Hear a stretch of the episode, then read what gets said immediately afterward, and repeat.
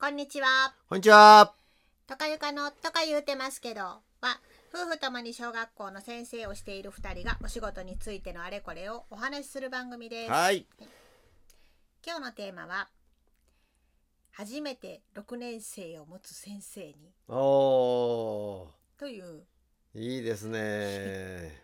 広い間口の、テーマです。そうやね。はいめっちゃ広いね。うん。若い先生でねうん。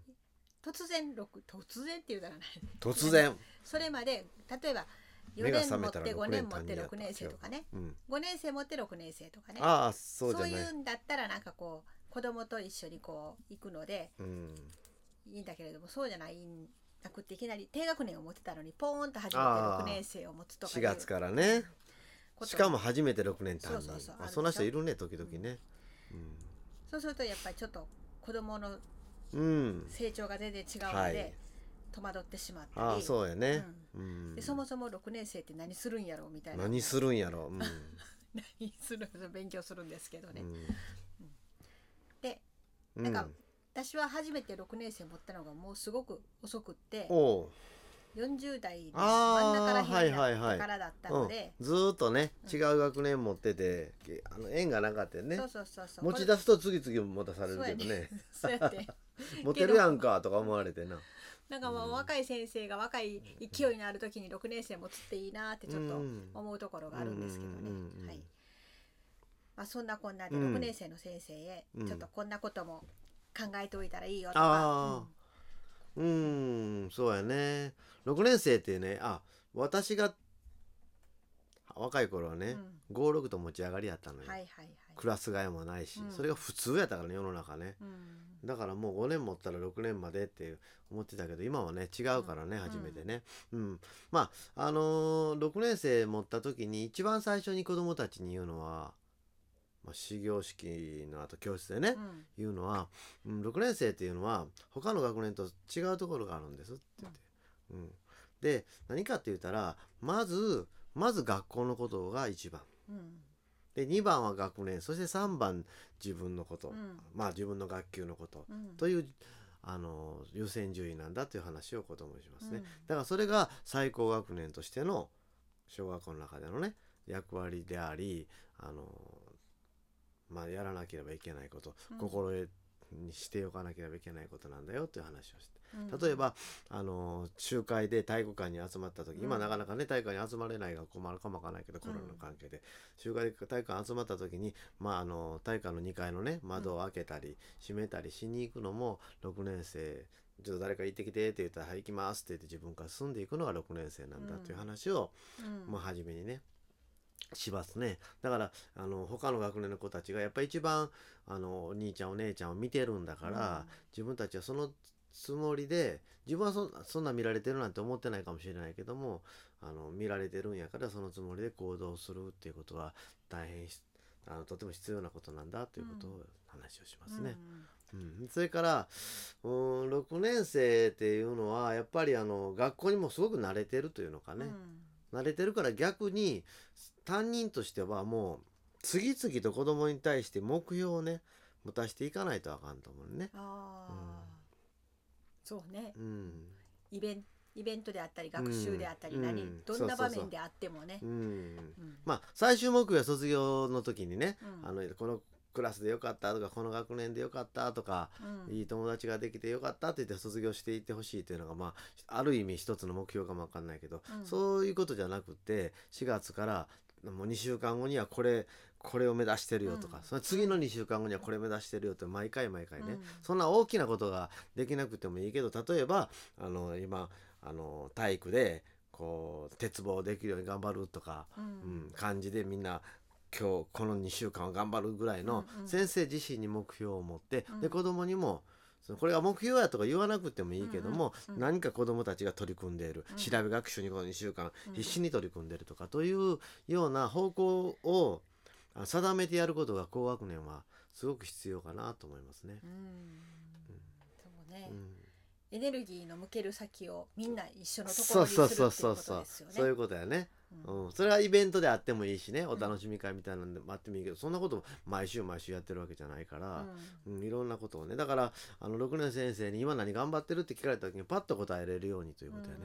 あ何を取り組ましてるクラスでって言った時に、これ今これやってるよとか。だから運動会とか学習発表会みたいなものがある時には比較的今運動会で、あのこれ頑張ってるとか学習発表会で音楽頑張ってるとか劇頑張ってるとかいうのは言いやすいんだけど、そんなものがなかったとしても、うん今社会の社会の歴史の調べ学習すごいやらしてるとか、うん作文なんかこう今取り組ましてるとか。学習の面でね、うんやりましたやりました、うん。ニュース番組を作ろうとか。ああそうそうそう、はい。それから NHK のうん。あ名前忘れた。なんかあの放送体験プログラムか。なんかそういうのをあー今はやってないかもしれないあ今やってない。うん、うん。そういうのに応募してやったりね。うん。はい。そうそうそう。そういうね図工作品なんかそれ向けてやってるとか、うんうん。とにかく子供たちが必死になってやってる、うん何かクラス全体でねすごい頑張ってるというものをあの小さなことでいいのでいつも持たしてることっていうのは高学年にはすごく必要だなと思いますね。うんそうねやりきるという体験をさせるっていうことですね。そういうことの積み重ねによって学級集団っていうのはできていくし、うん子供自身一人一人もなんていうの個性が発揮される場面ができたりとか、うんうん心の強さができていったりとかうんしていくと思うね。そういう目標を失ってしまうと自分で勝手な目標を作るいらんこと。いらんことでね。天然バラバラそうそう手を抜くところに目標を持っっていったりとかね、うんそれはするのは子供のせいというよりもやっぱり担任の先生の責任ってのは結構大きいと思う。ーんなるほど。う。うんでまあ学年で話し合ってうん。何か一つの、あのうん。目標を、今はじゃあこれ頑張らそうっていうのができると一番いいけどね。うん、でもそんなんそんな大きなことはなかなかね、あのいつもいつもは無理やからやっぱり担任として持っていながら学年でもそういうの今これ頑張ろうっていうのがあるわけんちゃう、うん。校外学習に向けてなんかグループ活動頑張っていこうとかそういうことでもいいしね。う。ん。まあ、ちょっと最近はね行事がなかなか難しいじゃないですか。そうやね。うん。うん。なのでうん。普段の授業うでん。楽しい工夫ができていったらうん。いいかな、楽しい授業でちょっと熱中するとか、そういう小さい成功体験もうんいっぱい持たせてあげられたらいいかなと思うんですよね。そのために引き出しいっぱい持っといてほしいなとうん思いますね。うんうんうんそうそうだからあのどんなことさせたいって若い先生に聞いた時に、例えば初めて6年生持ってたけど、うん。なことを子供たちにさせたい言った時に何もないんですっていうのはちょっと悲しいかなと思うね。やっぱあれもさせたいこれもさせたいちょっと憧れてたんですって言ってできるかどうかわかんないけどあんなこともさせたいこんなこともさせたいというのをちっちゃなことでいいから、そうね。うん、いっぱい持っといてほしいなとそのためにやっぱりあの間口を広げるためにもやっぱり勉強もせなあかんしね、うん。いろんな本を読んだりして。実践いっぱい見る。あのいろんな実践を知ってるとあこんなんできるんやとか、うんうんうん。あこうあそうかこれ自分やったらこうしたいなとか思うのがあ次から次へと出てくる方がいいね。うんうんうんうん。それでもふ日々のことになんて紛れてしまってやりきれなかったりということもあるし、この先生のこの発問してこういう授業をやってみたいなと思ってても、うん。さてやろうと思ったらできなかったりね、うん。時間的に無理やったりいうことがあるからいっぱい持っていることはすごく必要やね。うん